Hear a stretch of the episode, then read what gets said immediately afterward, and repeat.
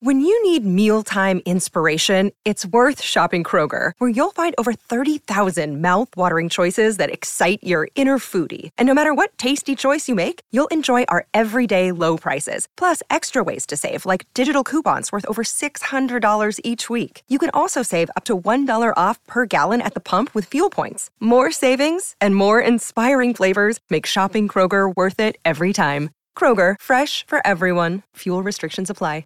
We're going behind the curtain. I know that all of my struggle and sacrifice is opening the door for the next. And it might get uncomfortable. Why would you want to play someone who you think is a bad person? It's the moral gray areas that are interesting.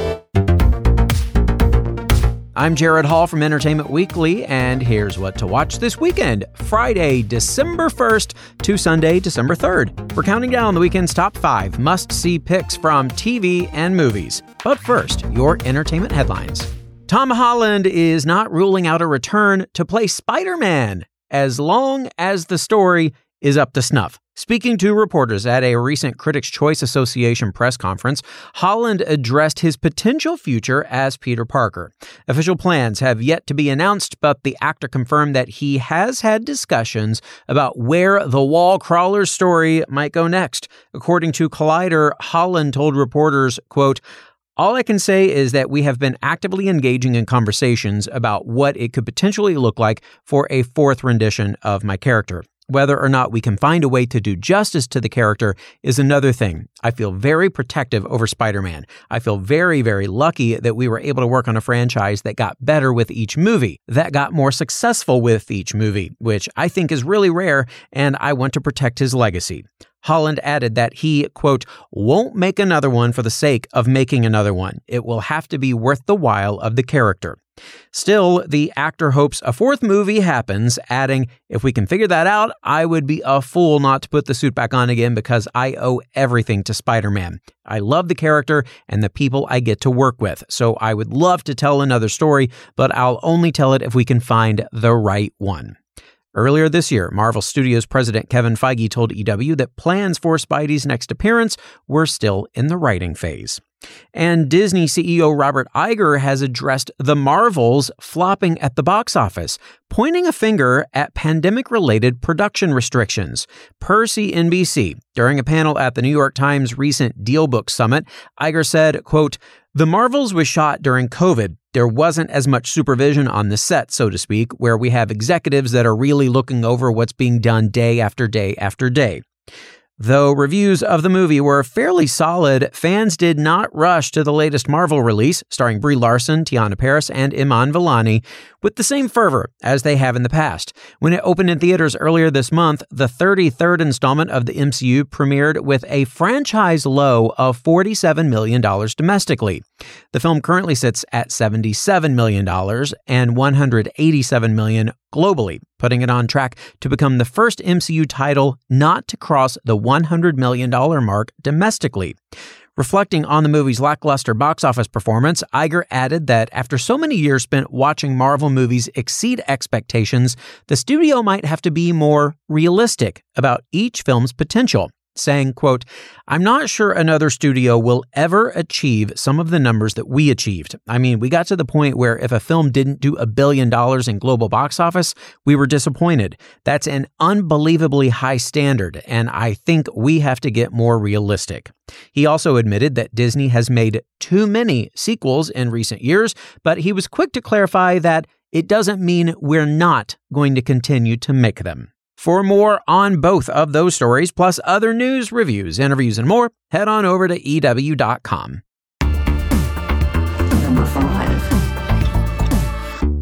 Tis the season for holiday movies, one of which kicks off our countdown at number five. Amazon Prime Video has a present for viewers to unwrap with Candy Cane Lane.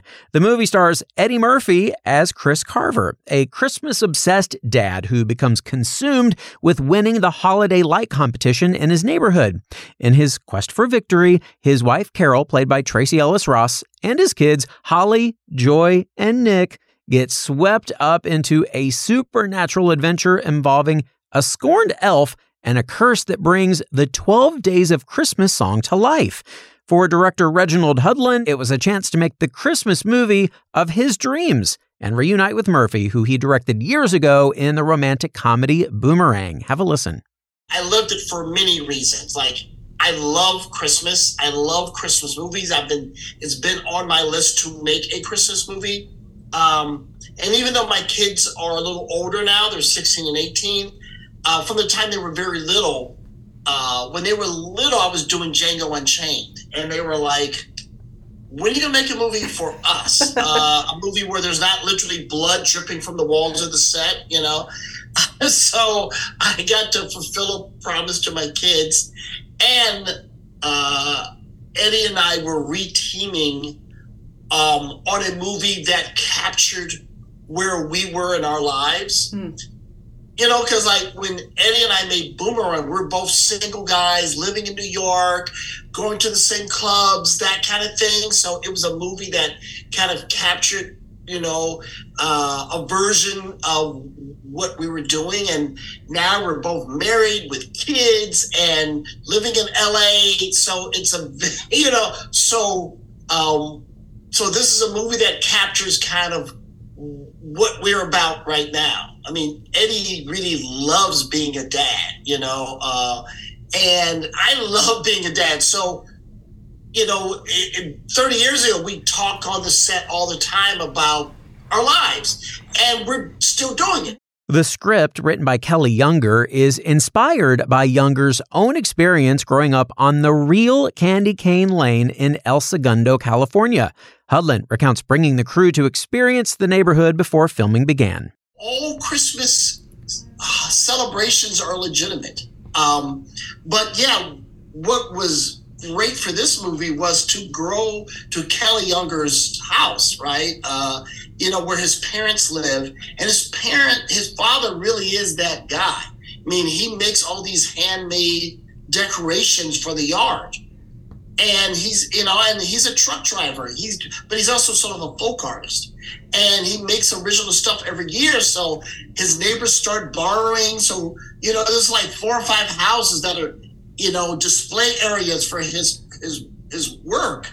And then you see the fire truck go down with Santa and they're lighting up.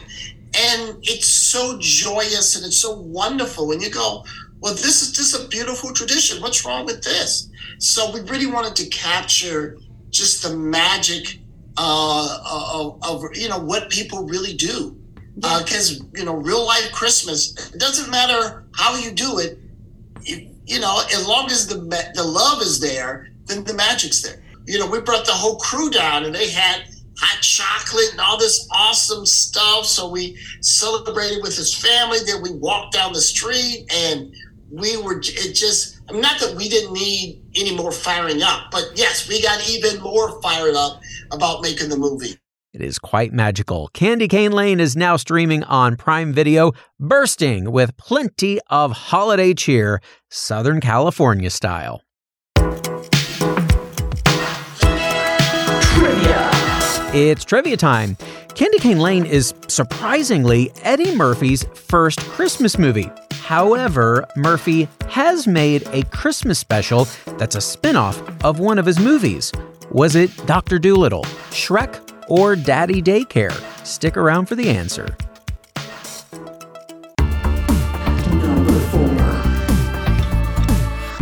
The Power Universe continues to expand at our number four pick this weekend, the season three premiere of Power Book 3 Raising Kanan. The series, a prequel to Power, follows young Kanan Stark, the character originally played by Curtis Jackson, aka 50 Cent in Power. Kanan, played in this series by Mekai Curtis, is still trying to rise in the drug game, but last season had loads of obstacles for the ambitious young man from Jamaica Queens South Side. At the end of last season, Sal hit Rock's crew hard, and a lot of beloved characters died. However, Rock, Unique, and Kanan survived, though that doesn't mean all is well between Rock and Kanan. Here is a preview of where things are headed this season. I just want to let y'all know that I'm done doing what I've been doing. From here on, everything gonna be different. So you thinking me and you good now? Like I said, Kanan, we got a lot to talk about. I don't take nothing from her no more. I'm trying to make my own money, man. Give her one more shot to make it right between y'all. Hell no. Mouty. Everybody got their hustle. We just gotta find ours. Southside is real dangerous right now, Kanan. You working for Neek? I work for me. That's what you don't understand. And this ain't about what you did. It's about who you are.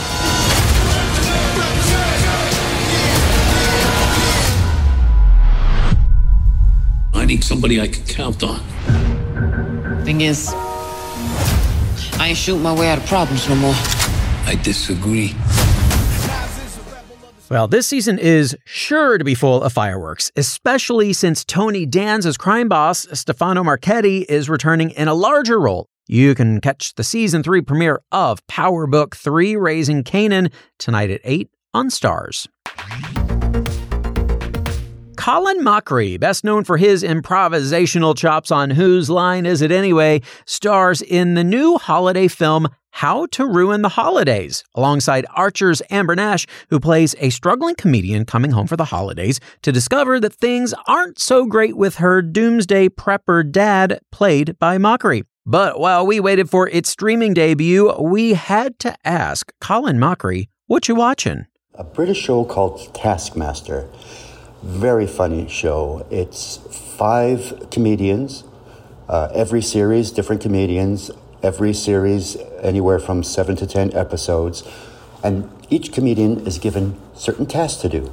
Something like count the amount of beans in this jar, or get this giant ball through a course that uh, you may get butted by uh, goats. The more bizarre, the better. And every year I think, well, this is the best cast ever. Then the following season, no, this is the best cast ever. It's uh, run by a, the host, uh, Greg Davies, a very funny uh, comedian and actor from Britain. It was created by Alex Horne, who is the co host. What I love about it, the Brits really have the panel show formula down pat. They managed to exploit the uh, comedians' eccentricities and their humor. Uh, the show is fun. It also uh, twists your mind as you try to compete with the comedians in a way to figure out how to do that task in the best way. It's a high recommend. Catch it. And there you have it. Mochrie's new film, How to Ruin the Holidays, is available on demand. There is no arguing that Michael Jackson's Thriller was one of the biggest, most game changing albums of all time. At our number three pick this weekend, Thriller 40 goes behind the making of the iconic album from Jackson's perfectionism to his ambition to become the biggest pop star in the world. Here's a preview. There are two things in the music business before Thriller and after Thriller. Thriller set the standard of what it was to be a megastar. Michael had such a clear vision of what he wanted. He was determined to change the way he was perceived. I came in angry. He was a perfectionist. I wanted the best. I look in the mirror and I said, biggest selling album of all time. The greatest singers do what the music tells them to do. Everybody waiting to see the next big Michael Jackson album. As a matter of fact, I asked what Mama Say, Mama Sa, Mama Kusa mm-hmm. meant. Or it don't mean nothing, just sing it. He had the ambition to become the biggest star in the world, and he did it. You could feel the excitement in the room, knowing that we were doing something special. There was a sense of culture. It felt like he's rocking with us. We can dance to his music. He saw value in street culture, popping, locking. No one had ever put those elements together. Nobody seen the moonwalk coming. This documentary features interviews with contemporary stars and the people who were involved in the creation of the album, including Usher, will.i.am, Mary J. Blige, Misty Copeland, and others. You can catch Thriller 40 on Saturday at 8 on Showtime or streaming the same day on Paramount Plus with Showtime. All right, folks, don't go anywhere. Our top two picks and soundbite of the week are coming right up. What to watch? We'll be right back. Look, Bumble knows you're exhausted by dating. All the must not take yourself too seriously, and 6 1 since that matters, and what do I even say other than hey? well, that's why they're introducing an all new Bumble with exciting features to make compatibility easier, starting the chat better, and dating safer. They've changed, so you don't have to. Download the new Bumble now. Welcome back to EW's What to Watch.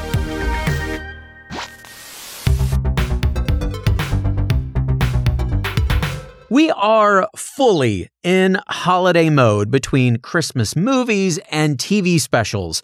Demi Lovato included for a very Demi holiday special, which airs next Friday on the Roku channel. Among her guests are Paris Hilton, Hailey Bieber, JoJo, Trixie Mattel, and Tiffany Haddish, who's making ugly Christmas sweaters along with Demi. That moment from the special's new trailer is our soundbite of the week. I thought that bar mitzvah meant you get on the bar and you show your mitzvah. Number two. With May December, our number two pick this weekend, director Todd Haynes returns with some of his signature touches a story about the interior lives of women, artifice, and sexual transgression. Loosely inspired by the real case of 1990s tabloid fixture Mary Kay Letourneau, the film follows actress Elizabeth Berry, played by Natalie Portman, as she enmeshes herself in the life of the Yoo family to prepare to play Gracie in a movie. Decades ago, Julianne Moore's Gracie went to prison for her sexual relationship with then 13 year old Joe, played by Riverdale's Charles Melton, as a now grown man. But as Elizabeth strives to find her way to the truth, it only gets more challenging to suss out what really is. Julianne Moore tells us more about why she wanted to portray Gracie. Have a listen. Well, it's really about the storytelling. Like, what story is she telling the world? Who she thinks she is? You know, and I think that that was one of the things that was so compelling to me about the screenplay is that I mean, here's this woman in this household who's created a narrative that she's expressing to the world, is living a life where she considers herself to be, first of all, she's hyper feminine, right? She's really very, very it's like she swallowed gender culture whole, um, and and considers herself to be kind of a, an innocent, you know, someone who in need of protection from men and her brothers, and and and was trapped, who had been trapped in her marriage, and in this kind of place of of feeling like she didn't have any power, right? She was rescued. She felt she was rescued by a love affair, but the love affair was with a 13 year old boy. So for that, for that to be true, for that story to, to make, you know, connection that she's the one who's being rescued, that little boy has to be a man, and that makes her a child. Mm. And so it's like she's always, you know, her narrative is always like, you know, she says, I am naive, you know, I always have been. And it's it's this thing of, you know, it's like a willful denial, I think, of the actual story that, that's fascinating to me. Because, of course, the distance between what actually happened, which is that she transgressed greatly, greatly, and and the narrative that she's projecting to the world is vast. And so in this vastness, there's this huge amount of emotional volatility. Well, Moore, as well as her co stars Natalie Portman and Charles Melton, are heating up the Oscars race with their performances. So if you want to get a head start on your ballot, don't miss May December, now streaming on Netflix. Beyonce brings her record breaking Renaissance World Tour to a theater near you. In case you missed the trek this summer, or if you just want to relive it again, but this time with some rare behind the scenes footage from the notoriously private Alien Superstar. Here's a bit of the trailer.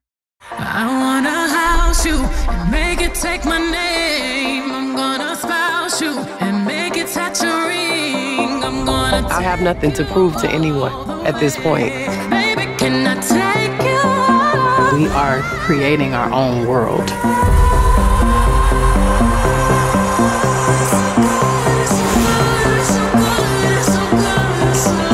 This is my reward. Nobody can take that away from me. Well, Queen Bee's brand was never built on relatability, like, say, Taylor Swift, who, for all her accomplishments, can still pull off being the pop icon next door. No, no. Beyonce's singularity as a once in a lifetime artist is what drove ticket sales for her traveling disco Fantasia, both an immersive visualization of her 2022 Grammy winning album and a victory lap of her 20 years as a solo artist. But while Beyonce makes it look so easy, Renaissance, like her 2019 musical documentary Homecoming, chronicling the making of her historic Coachella performance, pulls back the curtain to show just how much effort goes into effortlessness. Don't know what you're waiting for. Cuff it. Today ain't the day. Okay. Cause I'm in the mood to be deep in love. How do we fix this? Because this is a very big problem. I got this drink in my cup. Woo, I'm out of breath. we just need to simplify. Time is my biggest obstacle.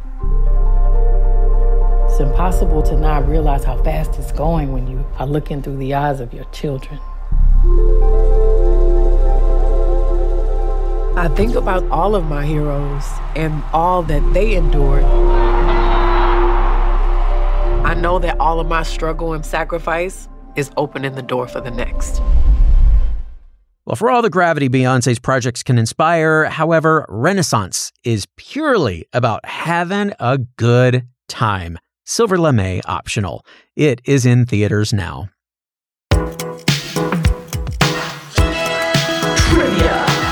And finally, this weekend, the answer to our trivia question Candy Cane Lane is Eddie Murphy's first Christmas movie, but he has done a spin off Christmas short for one of his movies. Did he do that for Dr. Dolittle, Shrek, or Daddy Daycare? All right, maybe that one was a little too easy. Of course, it was Shrek. There are two Shrek holiday specials, actually Shrek the Halls and Donkey's Christmas Shrektacular. No promises, but Candy Cane Lane likely features less Shrek wordplay than either of those two specials. And that, folks, is it for our show this weekend. We will have more news and must see picks for you on Monday, so be sure to follow or subscribe to What to Watch so you don't miss our daily recommendations, more of which can be found at EW.com. I'm executive editor Gerrad Hall. You can find us on X, formerly known as Twitter, at EW and at Gerrad Hall. Thanks for listening and have a great weekend. This episode of What to Watch was written by Dustin Nelson, Maureen Lee Lenker, Lester Brathwaite, and EW staff, edited by Samee Junio, and hosted and produced by Gerrad Hall. What to watch?